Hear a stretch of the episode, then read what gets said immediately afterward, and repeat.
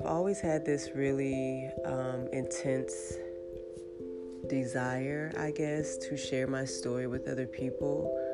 Um, I've battled a long time between being ashamed and being proud. Um, proud because I came through so much shit, and ashamed because I actually had to go through it. You know what I mean? But I'm here and I'm ready to share my story. I hope that all of you take something away from it, no matter how big or small, um, inspirational, educational, whatever the case may be. Um, I just hope that you learned something because that's the whole point of me sharing my story. Otherwise, it'll be in vain. Um, welcome to my world. Take off your shoes. Stay a while.